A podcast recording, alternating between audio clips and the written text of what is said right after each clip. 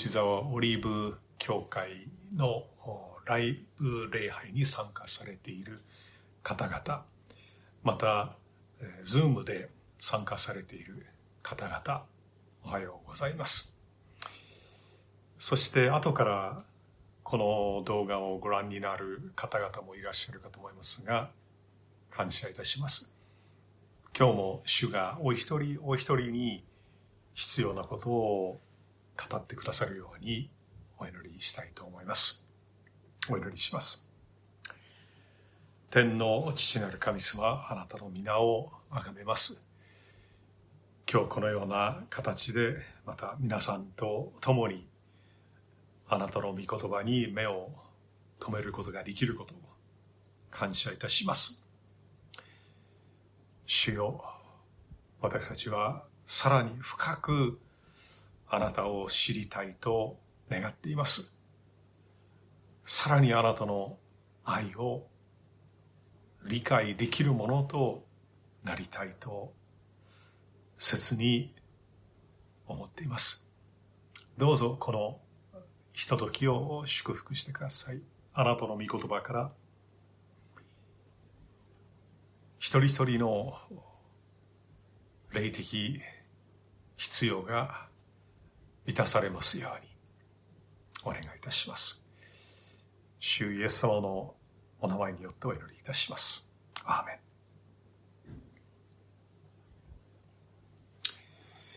私は今まで何人もの著名な日本人牧師、また伝道者からさまざ、まな指導や励ましを受けてきました。恥ずかしいことですけれども、46年前に日本に来た時に、もう全く右も左もわからない青年でした。日本の政府はよく宣教師のビザを発行してくれたなとつくづく思います。最初は名ばかりの宣教師だったんですが、日本の先生方と交わりをしていく中で、今節丁寧に説教の仕方、牧会の仕方、個人伝道、またカウンセリングのコツを教えていただきました。また先生たちの著書を読んで深い感銘を受けました。特に記憶に残っているのは、羽鳥明先生が書かれた走り寄る神という本です。宝刀息子の話に関する、えーまあ、解説書ですけども、そうか、神、聖書の神様は悔い改めた罪人のところに走り寄って抱いてくださる神様なんだと、えー、本当に感動して、えー、早速同じ題のメッセージをしました。また、どなたの説教だったかはっきり覚えてませんが、涙を流される神というメッセージによって大きな刺激を受けたんですね。ヨハネの福音書11章35節のイエスは涙を流されたという聖句からの説教でした。これも人々の興味をそそるメッセージ題です。私の恩師たちのほとんどはすでに天に召されていますが、彼らの例に倣って今日のメッセージに、みだらな女を口説く神というショッキングな題をつけました。おいおい、それはちょっと行き過ぎだろうというふうに先生たちの天からの声が聞こえてきそうな気がするんですけども一応今日の聖書箇所から取った題です。では早速ですけれども今日の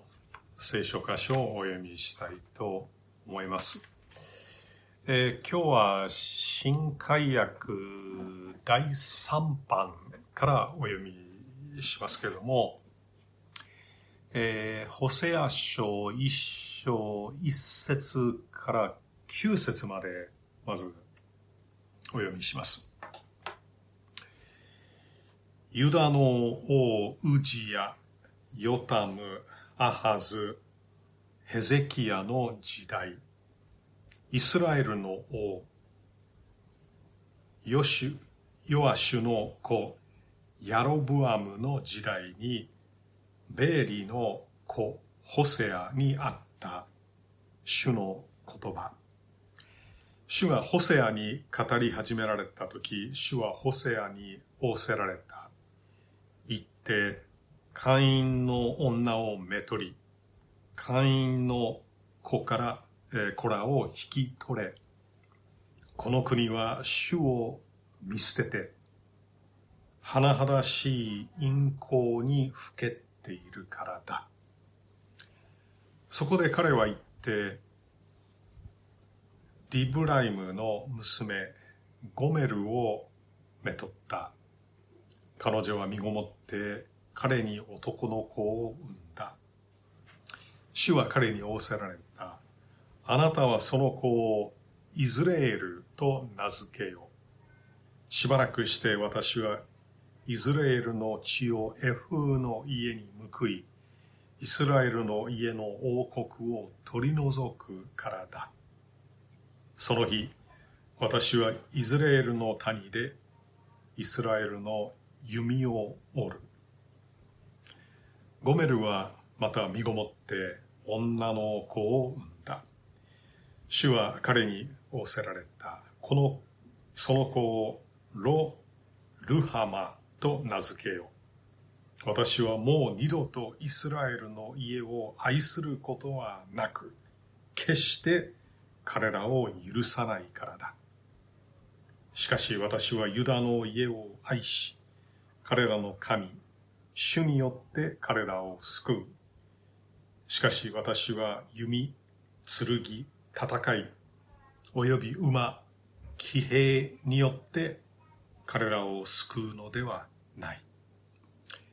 ゴメルはロ・ルハマを血離れさせてから身ごもって男の子を産んだ。主は仰せられた。その子をロ・アミと名付けよう。あなた方は私の民ではなく、私はあなた方の神ではないからだ。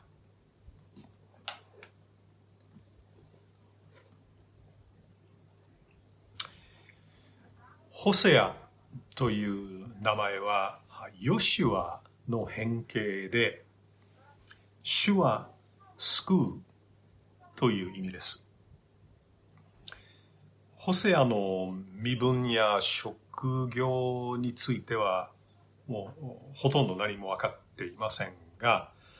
確かに言えるのは北王国、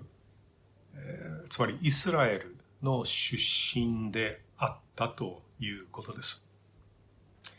一節にあるように彼の予言活動期間はユダ南王国の王ウチヤ、ヨタム、アハズ、ヒゼキヤの時代、イスラエル、北王国のヤロブアムの時代で紀元前760年から723年までだというふうにされています。これは北王国は、えー、北王国が最高の繁栄を誇った時期です。アラム、つまりシリアの軍事的脅威が取り除かれたため、内政が安定するに至りました。貿易、商業、文化、経済が復興し、急速に物質的繁栄がもたらされました。しかしその一方で偶像崇拝が広がるとともに道徳も非常に低下していきました。宮廷は腐敗し、裁判官は正義を曲げて賄賂を取りました。祭司は不道徳になって礼拝者から譲り取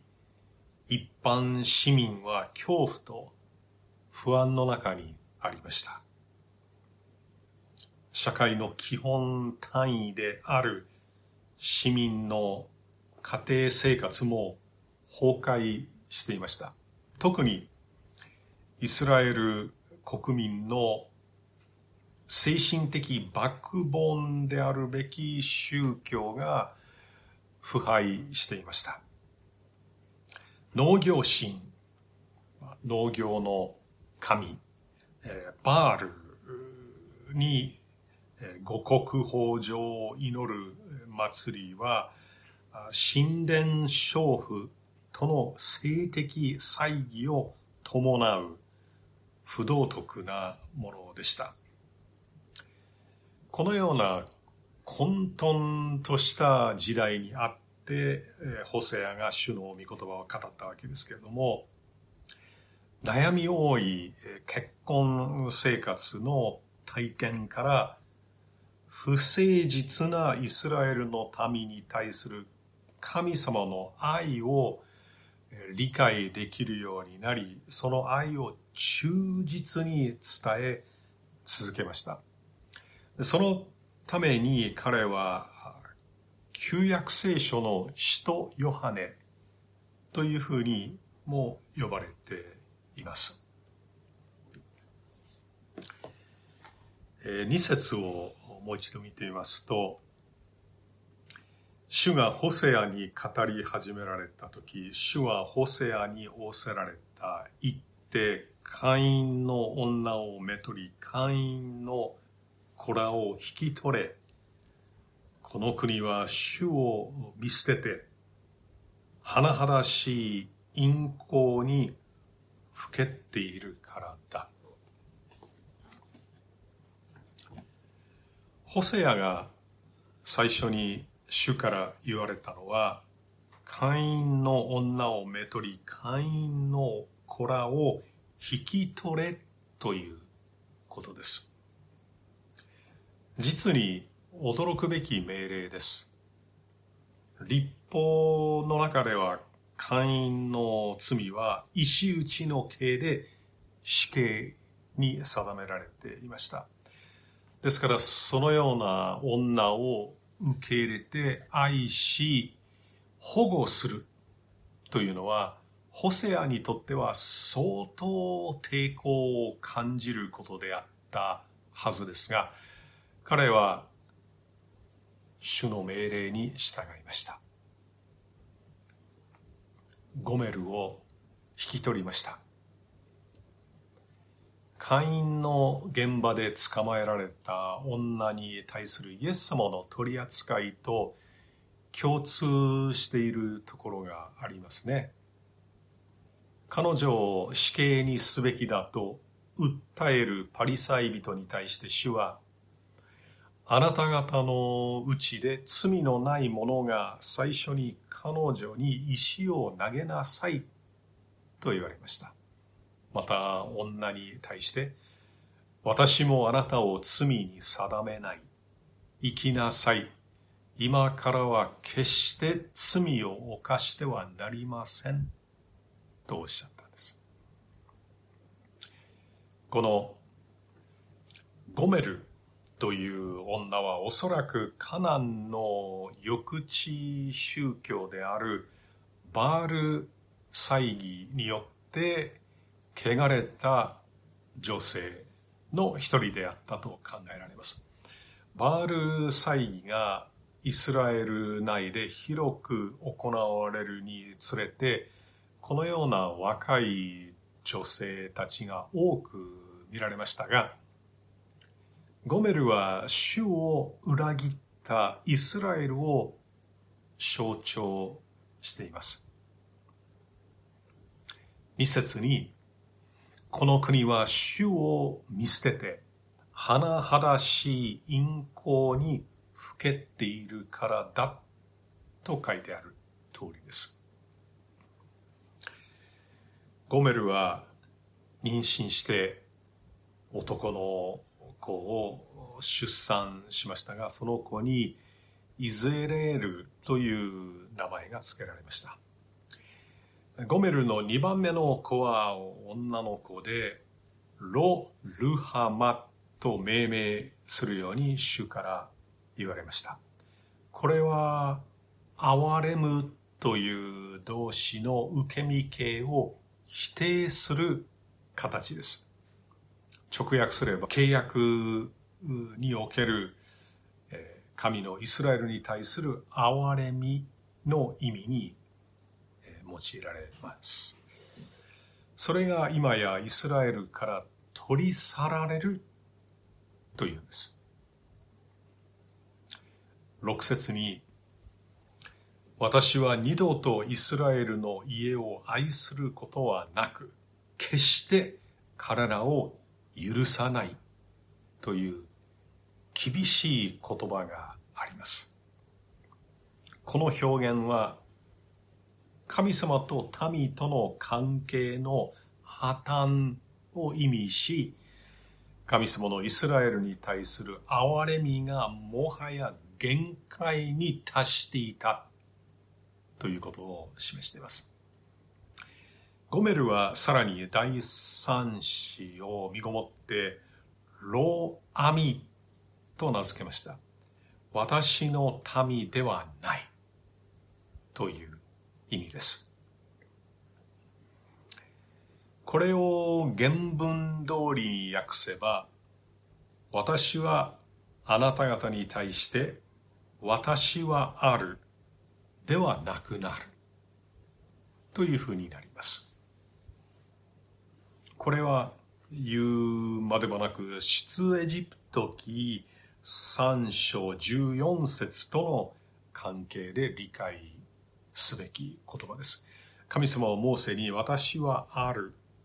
という名前で掲示し、それによってご自身とイスラエルの民が契約関係にあることを確認されました。したがって、私はあなた方の私はあるではなくなるということは、私はもはやあなた方の契約の神ではないということであって、イスラエルにとってもう最大の刑罰です。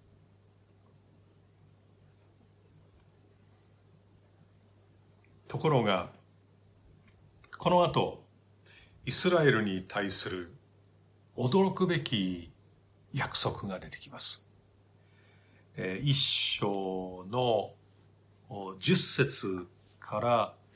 二章の一節までちょっと読んでみたいと思います。イスラエル人の数は海の砂のようになり、測ることも数えることもできなくなる。彼らは、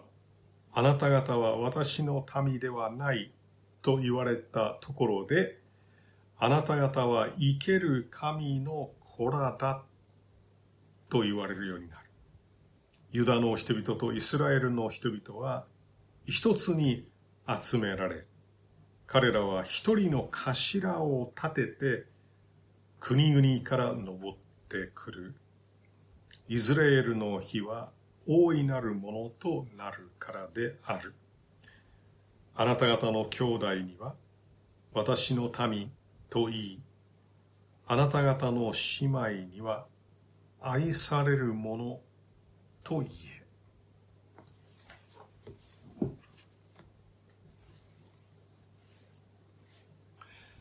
この聖句は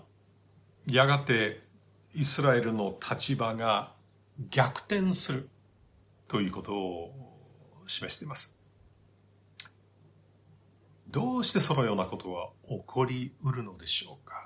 11節の一人の頭という言葉に注目してください。これは実はメシアを指している言葉です。つまり、イエス・キリストにより、ユダヤ人と違法人がキリストを頭とする教会に集められると予言されているんです。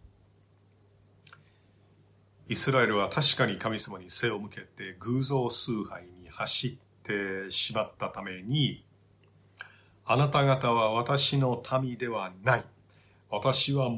二度とイスラエルの家を愛することはなく、決して彼らを許さないと言われてしまいましたが、その状態がいつまでも続くわけではありません。イエス様の現れによって状況が一変するんです。私たち人間は神様のおっしゃること、あるいは行われることがコロコロ変わるように感じて、そのことに疑問を感じたり、あるいは、えー、違和感を覚えたりするかもしれません。あなた方は私の民ではない。と言われたかという、と思うと、あなた方は生ける神の子らだ。とおっしゃる。確かに私たちにとっては理解しがたいことですが、どんな出来事があって神様の思いを変えたのかということに注目すべきです。二度と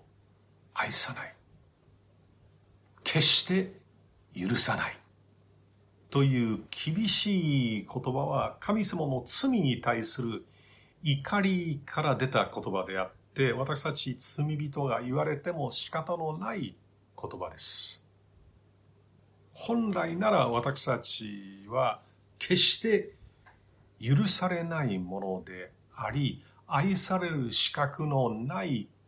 ものであり、滅ぼされても当然なものです。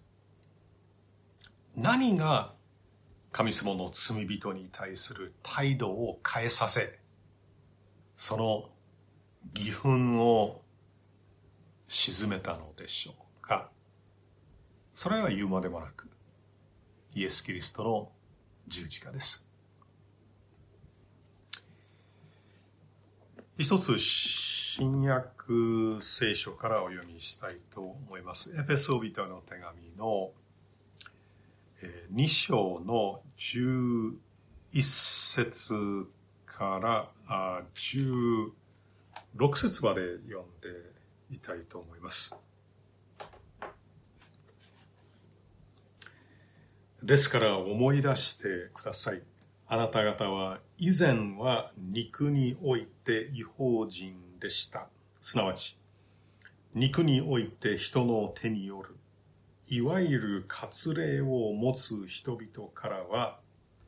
無活霊の人々と呼ばれるものであって、その頃のあなた方はキリストから離れ、イスラエルの国から除外され、約束の契約については他国人であり、この世にあって望みもなく、神もない人たちでした。しかし以前は遠く離れていたあなた方も今ではキリストイエスの中にあることによりキリストの血によって近いものとされたのです。キリストこそ私たちの平和であり、二つのものを一つにし、隔ての壁を打ち壊し、ご自分の肉において敵意を廃棄された方です。敵意とは様々な規定から成り立っている戒めの立法なのです。このことは二つのものをご自身において新しい一人の人に作り上げて平和を実現するためであり、また両者を一つの体として十字架によって神と和解させるためなのです。敵は十字架によって葬り去られました。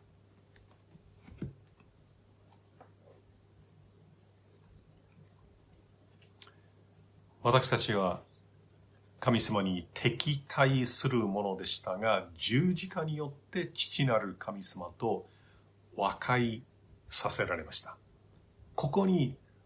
福音の本質があるんです。ではホセア書の方にまた戻ってこの2章の、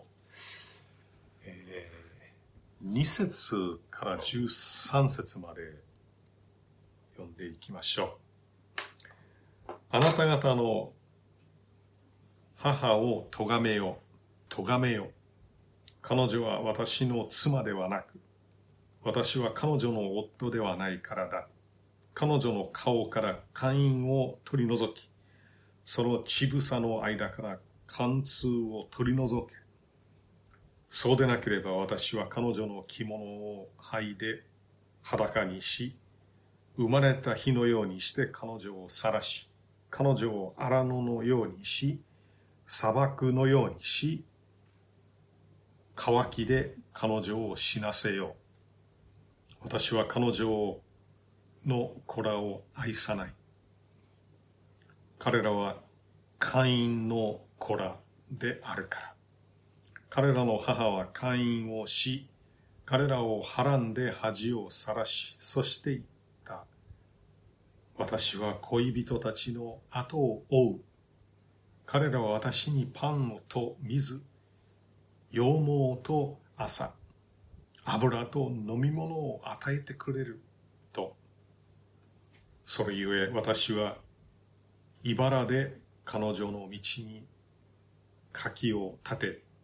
彼女が通い地を見出さないように石垣を立てよう。彼女は恋人たちの後を追っていこう。しかし彼らに追いつくことは。彼らを探し求めよう。しかし見つけ出すことはない。彼女は言う。私は行って初めの夫に戻ろう。あの時は今よりも私は幸せだったから。彼女に穀物と新しいブドウ酒と油とを与えたもの。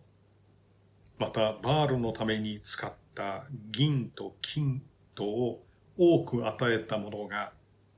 私であるのを彼女は知らなかった。それゆえ私はその時になって私の穀物をその季節になって私の新しいブドウ酒を取り戻しまた彼女の裸を覆うための私の羊毛と朝とを剥ぎ取ろう。今私は彼女の恥を、恋人たちの目を、目の前に暴く。誰も彼女を私の手から救い出せるものはない。私は彼女のすべての喜び、祭り、新月の祭り、安息日、すべての礼祭をやめさせる。それから私は彼女が、これは私の恋人たちが払ってくれた報酬と言っていた彼女のブドウの木と、イチジクの木とを荒れ廃らせ、これを林にして、野の獣にこれを食べさせる。私は彼女がバールに香を焚き、耳輪や飾りを身につけて恋人たちを慕っていき、私を忘れてバールに仕えた日々に報いる主の蜜げ。ここには一転して神様の怒りに満ちた裁きが描かれます。主は天の法廷において検事であり、裁判官であり、刑の執行者であられます。6節と9節にそれゆえという言葉が出てきますが、それに導かれる文章は判決です。この時のイスラエルは物質的には繁栄していましたが、バール崇拝が甚だ盛んでした。バールっていうのは主、夫、所有者などの意味を持ち、農作物の豊穣をもたらす神と考えられていました。イスラエルはカナンの農耕を学ぶとともにバール崇拝も受け入れていました。8節をもう一度見てみたいと思うんですが、彼女に穀物と新しいブドウ酒と油とを与えたもの、またバールのために使った銀と金とを多く与えたものが私であるのを彼女は知らなかった。まるで浮気をされた夫のように神様はご自身の悲しい思いを表しておられます。神様の前で偶像崇拝は霊的な会員であり、極めて重い罪です。彼女は知らなかったというのはなんと寂しい言葉でしょうか。イスラエルは自らの救い主である神様を忘れ、バールに思いを寄せ、その防音のゆえに主の怒りを起こしたんです。11節をもう一度見てみますと、私は彼女のすべての喜び、祭り、新月の祭り、安息日、すべての礼祭をやめさせる。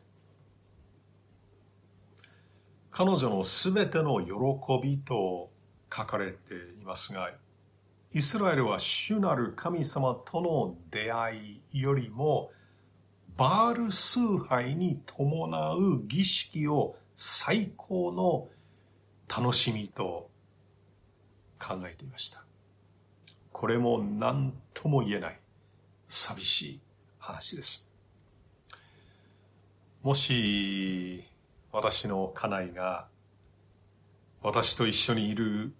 よりもどこそこの男性と一緒にいる方が楽しい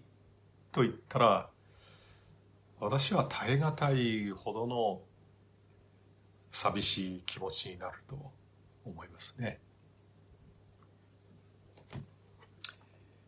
えー、この13節ですけれども、私は彼女がバールに香を焚き、耳輪や飾りを身につけて恋人たちを慕っていき、私を忘れてバールに仕えた日々に報いる。この私を忘れて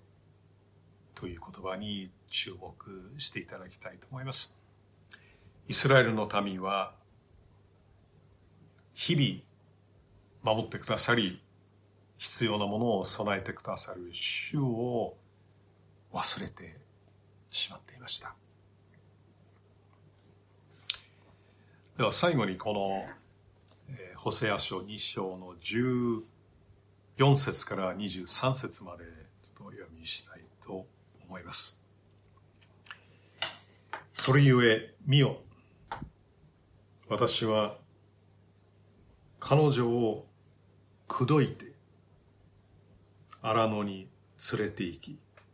優しく彼女に語ろう。私はそのところを彼女のためにブドウ畑にし、アコルの谷を望みの門としよう。彼女が若かった日のように、彼女がエジプトの国から登ってきた時のように、彼女はそのところで答えよう。その日、主の見告げ。あなたは私を私の夫と呼び、もう私を私のバールとは呼ぶまい。私はバールたちの名を彼女の口から取り除く。その名はもう覚えられることはない。その日、私は彼らのために野の獣、空の鳥、地を這う者と契約を結び、弓と剣と戦いを地から絶やし、彼らを安らかに休ませる。私はあなたが、あなたと永遠にちぎりを結ぶ。正義と公義と恵みと憐れみをもってちぎりを結ぶ。私は真実をもってあなたとちぎりを結ぶ。この時、あなたは主を知ろう。その日私は答える。主の蜜げ。私は天に答え、天は地に答え。地は穀物と新しいブドウ酒と油とに答え、それらはイスラエルに答える。私は彼を私のために地に巻き散らし、愛されないものを愛し、私の民でないものをあなたは私の民と言う。彼はあなたは私の神と言おう。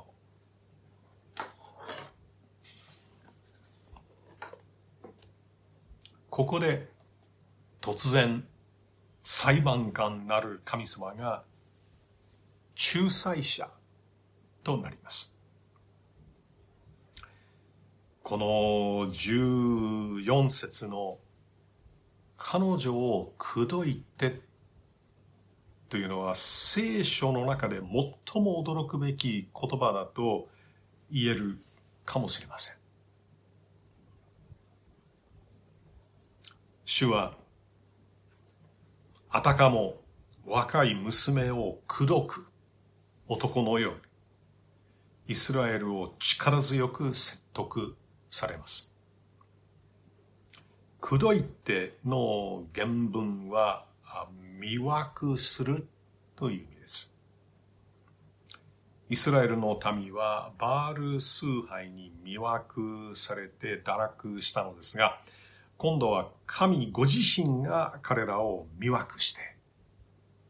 あえて何もない荒野に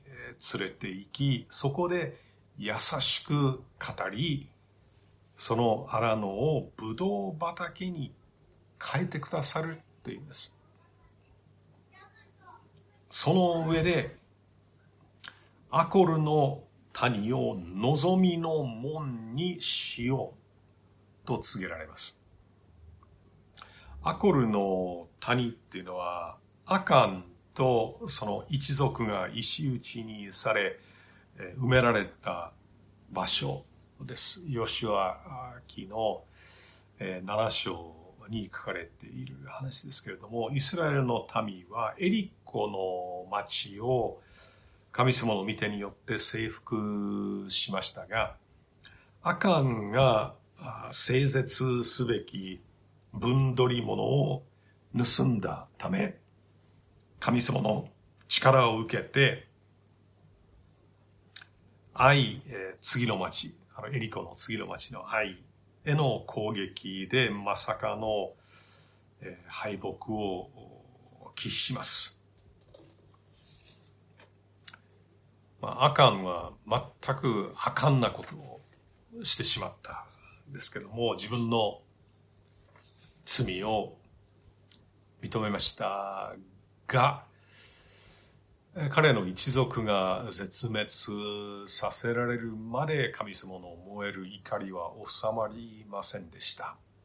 それ以来、アコルの谷というのは神の呪いのシンボルとなりましたが、神様の一方的な恵みによってアコルの谷は望みの門に変えられます。私たちの周りに神様の燃える怒りを受けるべき罪があり、目を背けていた問題があっても、それに少年から向き合って、神様に向かって祈る時、そこに望みの門が開かれるんです。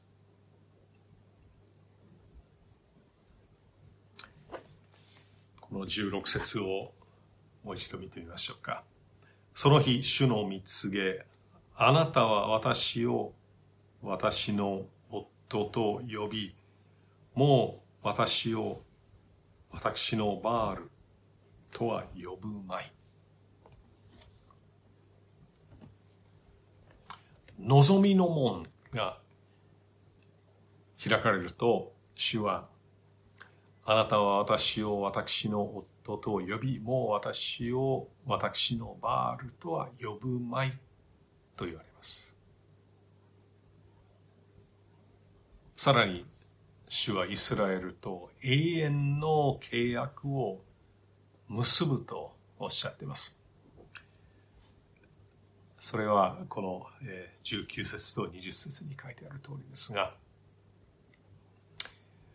多くの人々は自分の心の醜さや弱さに失望しながらもっと輝いた人間に生まれ変わりたいと思って神様を求めるようになります。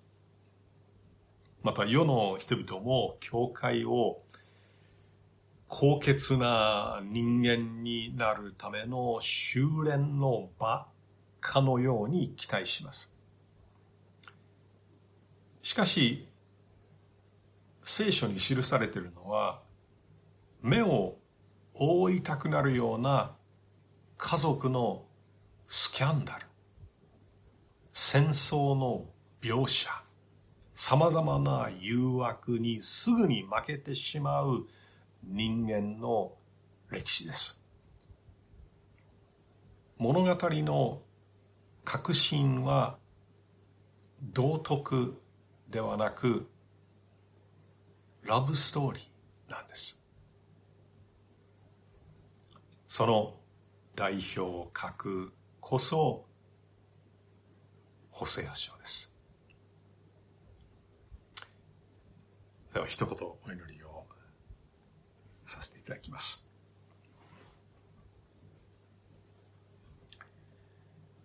天の父なる神様、私たちは今日、ホセア書から、あなたの驚くべき愛について、多くのことを学びました。多くのことを考えさせられました。あなたは、みだらな女を口説く神様です。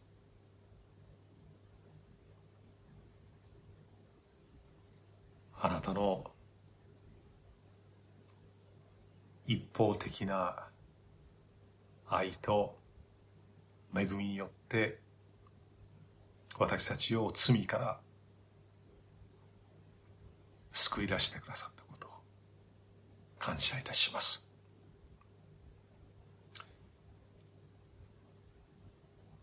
主よあなたは今もなおまだ救われてない方々に対して優しく語りかけていらっしゃると思います。私のところに戻ってきなさい。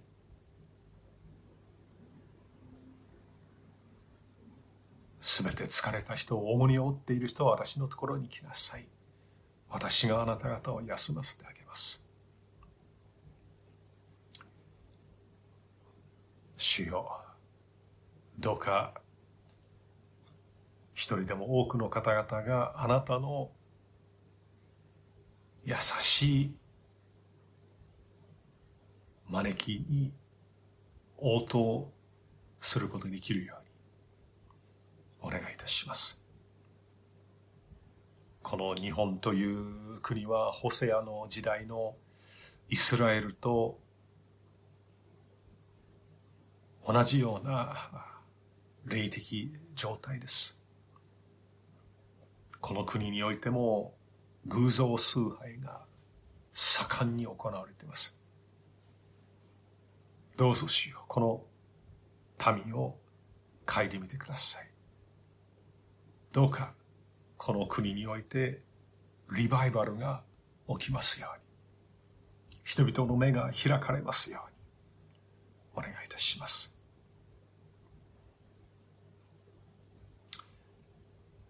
まだコロナウイルスが流行っていますけどもどうぞ皆さんお一人お一人の健康を守ってください